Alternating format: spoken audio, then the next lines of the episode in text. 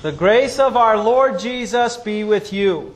Our text for our sermon is Job chapter 7, verses 1 through 7. Does not man have a hard service on earth?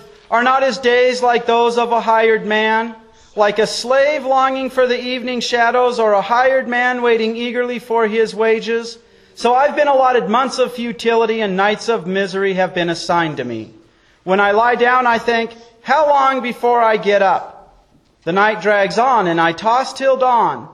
My body is clothed with worms and scabs. My skin is broken and festering. My days are swifter than a weaver's shuttle, and they come to an end without hope. Remember, O God, that my life is but a breath. My eyes will never see happiness again. This is the word of our Lord. In our gospel lesson for this morning, we see Jesus going around healing people, right? He heals the Apostle Peter's mother in law. And after that, all these crowds of people are coming and he heals them. Seems like he's a loving God who doesn't want his people to suffer. And, and then the apostles say, there's more people they want to be healed. And, and what does he do? He says, let's go to the next town so we can preach. Seems to be a contradiction, doesn't it? Jesus' miracles of healing we're meant to show God's love. We're meant to validate that He is God. But the big message was the Savior had come in our place. Whatever happens in this life, whatever miseries, if we're clinging to the Savior who lived and died in our place, it's all but a blink of an eye because we're going to heaven. We, that, that new heaven is ours. But put yourself on the feet of those people. I was in line to get healed, and boom, this guy's gone. We can definitely say out of that that he takes no pleasure in misery. As Martin Luther one time pointed out about hardships, he says, At first it seems that God is our enemy. There's a lot of things that happen behind the scenes, and if we don't know them, which we usually don't, it would appear as if God is punishing us as if he's being hard on us, but that's not the case. And as we look through the entire book of Job, but especially on today's sermons, we see that God actually uses hardships in our lives. He allows them for our spiritual well being and the spiritual well being of others. As I said, there are things that happen behind the scenes that we don't know. One of the devil's great tricks, especially here in America, is to make us think he doesn't exist cartoon pictures of the devil who's in a cute little red suit like a trick or treater really make us not take him seriously. When Jesus Christ died on the cross, he bound the devil. He actually defeated him. So the devil doesn't have the reign that he once did on the earth, but we are told that he will be loosed again for a very short time right before Christ returns. And in today's text, we see something Job doesn't see. Job doesn't know. We're let in on what happens behind the scenes. The beginning book of Job, the, the devil appears in the throne of God, and God says, What you been up to? I've been roaming around to and fro. God sets the devil up. He says, Oh! Because he knows the devil's roaming around to and fro because he wants to destroy faith. He wants to destroy God's creation. What? Have you tried my servant Job? Devil says, Oh, bosh. You've given him everything. You've spoiled him. Great wife, great kids. You've given him material possessions. If you take those away, he would curse you. He'll, he'll curse you and die. He'll, he'll deny you. God says, All right, you're on. God understands something that the devil is more powerful than you and I, but, but he's foolish. He doesn't understand what faith is. See, faith is God's Holy Spirit having worked through that message. So when Jesus preached that Jesus is the Savior, He works through that message when you hear it so that you believe it. That is actually faith. It's not decisions we make. It's the Holy Spirit in our heart clinging to Christ crucified. Job had faith because he looked ahead a thousand five hundred some years, two thousand years, to that Savior. So, God is not going to remove himself from Job's heart. God is going to win this one. He set the devil up. Now, the devil falls into a bad theology there. It's really the paganism, the natural religion of man. If you want to get good things of this world, you want the, you know, a nice house, a nice car, you want the things this world has to offer, then you've got to butter up God. And in return, after really patting God's ego and doing good things for Him, God will give you good. That's the devil's theology. That's the way he thinks. And the reverse side of that then is if things aren't going well for you, then you must really be making God mad. So the devil goes out. He kills Job's children. He removes all of Job's property. He finds out in those days the money wasn't the big thing. He, Job finds out all of his flocks, all of his cattle, boom, gone in the blink of an eye. Job's wife gives him terrible advice. She says, Curse the Lord and die, because she's bought into that same bad theology that's paganism, that's the devil's lie. Job doesn't curse his Lord. The devil is roaming around, appears before the throne of God again, doesn't realize he's being set up. God says, What you been up to? I've been roaming to and fro. Oh, have you tried my servant Job? Oh, bosh. You, you have given him his health. As long as he's got his health, he's never going to curse you, God. He's never going to deny his faith. You're still spoiling him. God says, All right, you're on. You can take everything but his life. Now remember, uh, Job's faith is God's Holy Spirit living in his heart. God is not going to let Job fall from the faith. And I assure you, Job never does deny his faith. So the devil strikes Job with a terrible disease. And it doesn't sound that great, does it? When I lie down, I think, how long before I get up? He's in such pain that he can't fall asleep. Just wants to be up, but when he's awake, he says, The nights drag on, I toss till dawn. My body is clothed with worms and scabs. My skin is broken and festering. This is no sinus headache that's going to go away in a short time. His limbs are swelling up, and the swelling is causing his skin to break open. Scabs and worms, this terrible disease, and it's there for a long time. He is miserable. Put yourself in Job's shoes. Doesn't seem like God is being your enemy. Job has some friends that come and visit him. We're told uh, who these friends are related to, and, and so it appears to be about a third generation after Abraham. So we know for certain this would be before God brings the, the, Israelites out of Egypt because Job will later make sacrifices and he does before. So the priesthood hasn't been instituted yet. And we know this is the third generation by those. So it's probably that Joseph has died, and the devil actually thinks that this is the only believer left. The devil uh, can tell believers, but sometimes he really can't. So Job's friends come along. They sit in silence with him for seven days. They buy into that same pagan theology. I've met Christians who buy into this theology. They get confused when there's a sickness that comes upon them. They think, if I just believe hard enough, then God will remove this medical condition from me.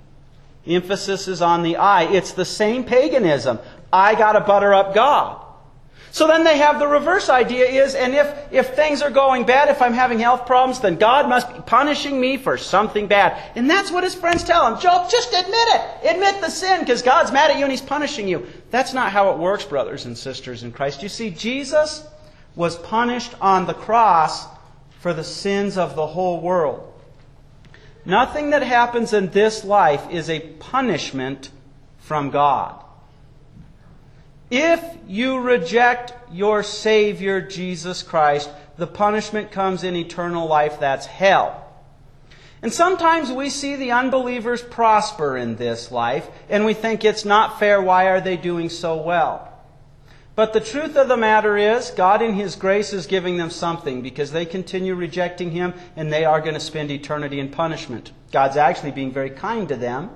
You might not be prospering, but you've got heaven to look forward to. Job's friends have this false thinking. Now, God allows hardships to come in our lives, and, and sometimes those are chastisement a person cheats on his wife and gets an STD, that, that isn't God punishing him. It's giving him an ability to remember what I've done wasn't right and to help curve that behavior, for example. God allows hardships in our life because sometimes, you know, we forget that God actually wants us, for example, to pray to Him. So He allows hardships to come, and finally, when we're driven down, we go, Oh Lord, could you remove this? There, now you get it. Now you've prayed to me. He allows hardships in our lives to send us running to His Word because He wants us to hear that He loves us. He allows hardships in our life because well, we have to admit, when things are going great, we don't see a need for God. It often is appalling to me how many Christian ministers will proclaim from pulpits that if you just give God the right things, God's going to just give you everything you want in this life and everything's going to be wonderful. When everything's wonderful, our sinful hearts will turn around and let those things become our God.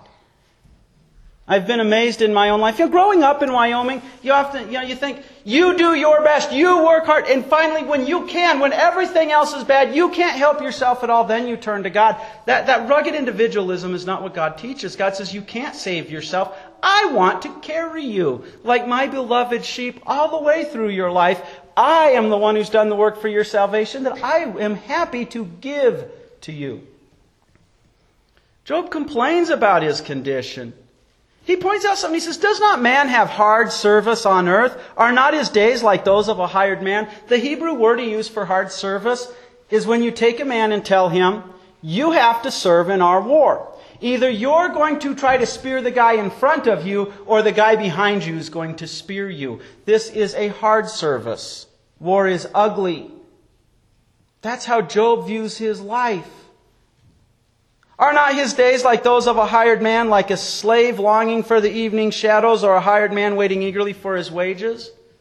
When I work on my own home, there's benefits I get. When I work for somebody else for a pay, all I have is the hope I get paid, right? Especially in a day when mostly you got paid by being given a meal. Work all day in the hot sun for somebody else, and, and then they jip you and don't even feed you enough to make up for the calories your body needs to, for the work you've done. A slave, what does a slave have to look forward to? What motivation do they have in their work? Maybe I can get some rest in the shade. That's the picture of life, brothers and sisters in Christ. And for some reason, God gives a harder life to some than others. Job was right. We watch our friends die before us. We toil away. We can work hard for those material possessions. And as I've said before, I've never seen a moving truck following a casket to the grave. It just doesn't go to heaven with you. It's brief, it's fleeting. He says, days of misery have been assigned to me. So Job never does deny his Lord, but he does finally fall into the mistake of the sinful nature. Lord, you're being unfair. Why is God doing this to me? Because he's definitely being unfair. The truth of the matter is, if God were to be fair, every one of us goes to hell. Because we're only denying ourselves if we don't see the first commandment, thou shalt have no other gods. There are so many things that we will compete, let compete in our heart for the affection that God truly deserves. So if God's going to be fair, we all go straight to hell and burn for eternity. We don't want God to be fair. We're happy He's a gracious God who loves us, has planned out our salvation. Job says, I just want to know why. And finally, God does come. And you know, God never tells him what happened behind the scenes. That's for your and my benefits. Job's suffering was for your and my benefit. But God basically tells Job, your, your brain is too small to comprehend this. I used to have a pet dog. I would never sit down and try to explain to my dog aeronautical engineering. The dog's brain was just not developed enough to handle it. God knows every thought that's going through every person's head and every decision they're going to make every second of every hour of the day. He knows every decision they could have made and the outcome of every one of those decisions. He governs the world. And, and his answer to Job is, I know what's going on and you don't. There are things you can't even comprehend. But that's not the end of the story. We go back to the gospel lesson. Jesus died for our sins. Jesus rose. He rules. He's ascended. He rules over all creation for your benefit. And so when hard times come along like Job, we keep our eyes focused on the cross. In fact, Job, in the midst of this misery, gives this beautiful confession of faith. He says, I know that my Redeemer lives, and in the end I will see him with my own eyes. I and not another. How my heart yearns within me. Our epistle lesson for day assures us of that. And we're told in Romans chapter 8 verse 28, and we know that in all things God works for the good of those who love Him, who've been called according to His purpose. When hard times come upon us and we want to say, God, you're being unfair, why are you doing this? We might not be able to comprehend it, but we can trust that because Christ has purchased and won us, was punished in our place, it's not a punishment from God. God's actually using that hardship for our good. Oftentimes, usually to keep us in the faith. That's one of the benefits you can always bet on. And usually also for the benefit of a neighbor. So we keep our eyes focused on the cross. I can assure you, brothers and sisters in Christ, if it weren't for some health problems I had had, hardships when I was younger, I would not be in this pulpit before you today. God used them to steer me away from one career. Use them to steer me into the, into the vocation I have now. Hardships come along. Trust that God is using them for your good. Trust that, that there's things going on behind the scenes Job didn't know. But you know, God kept His Holy Spirit in Job's heart. Job never did deny his Lord. We're told at the end of the book of Job that God gave Job 140 more years on this world. God took care of Job. God doesn't pro- promise us earthly prosperity, He promises us and has given us heaven. And He tells us He rules over creation for us so that whatever happens in this life, whatever hardships we endure, whether we can understand it or not, He's using it for our good. Lots of times we're able to look back a few years later and go, oh, that's how God was working. Sometimes we have to wait till we're in heaven. But as we see through the book of Job today in our lessons, God works through hardship for your eternal well being and for the eternal well being of others. So when they come, keep your eyes focused on the cross. Know that the God who loves you is not punishing you, He's not being unfair to you. Rather, He's, do, he's keeping you in your salvation and using that for your eternal well being. Amen. Our hymn that we sang today, hymn 93, Hail to the Lord's Anointed, uh, kind of summarizes that with verse 2. It says, He comes with rescue speedy to those who suffer wrong, to help the poor and needy, and bid the weak be strong, to give them songs for sighing, their darkness turned to light, whose souls condemned and dying are precious in His sight.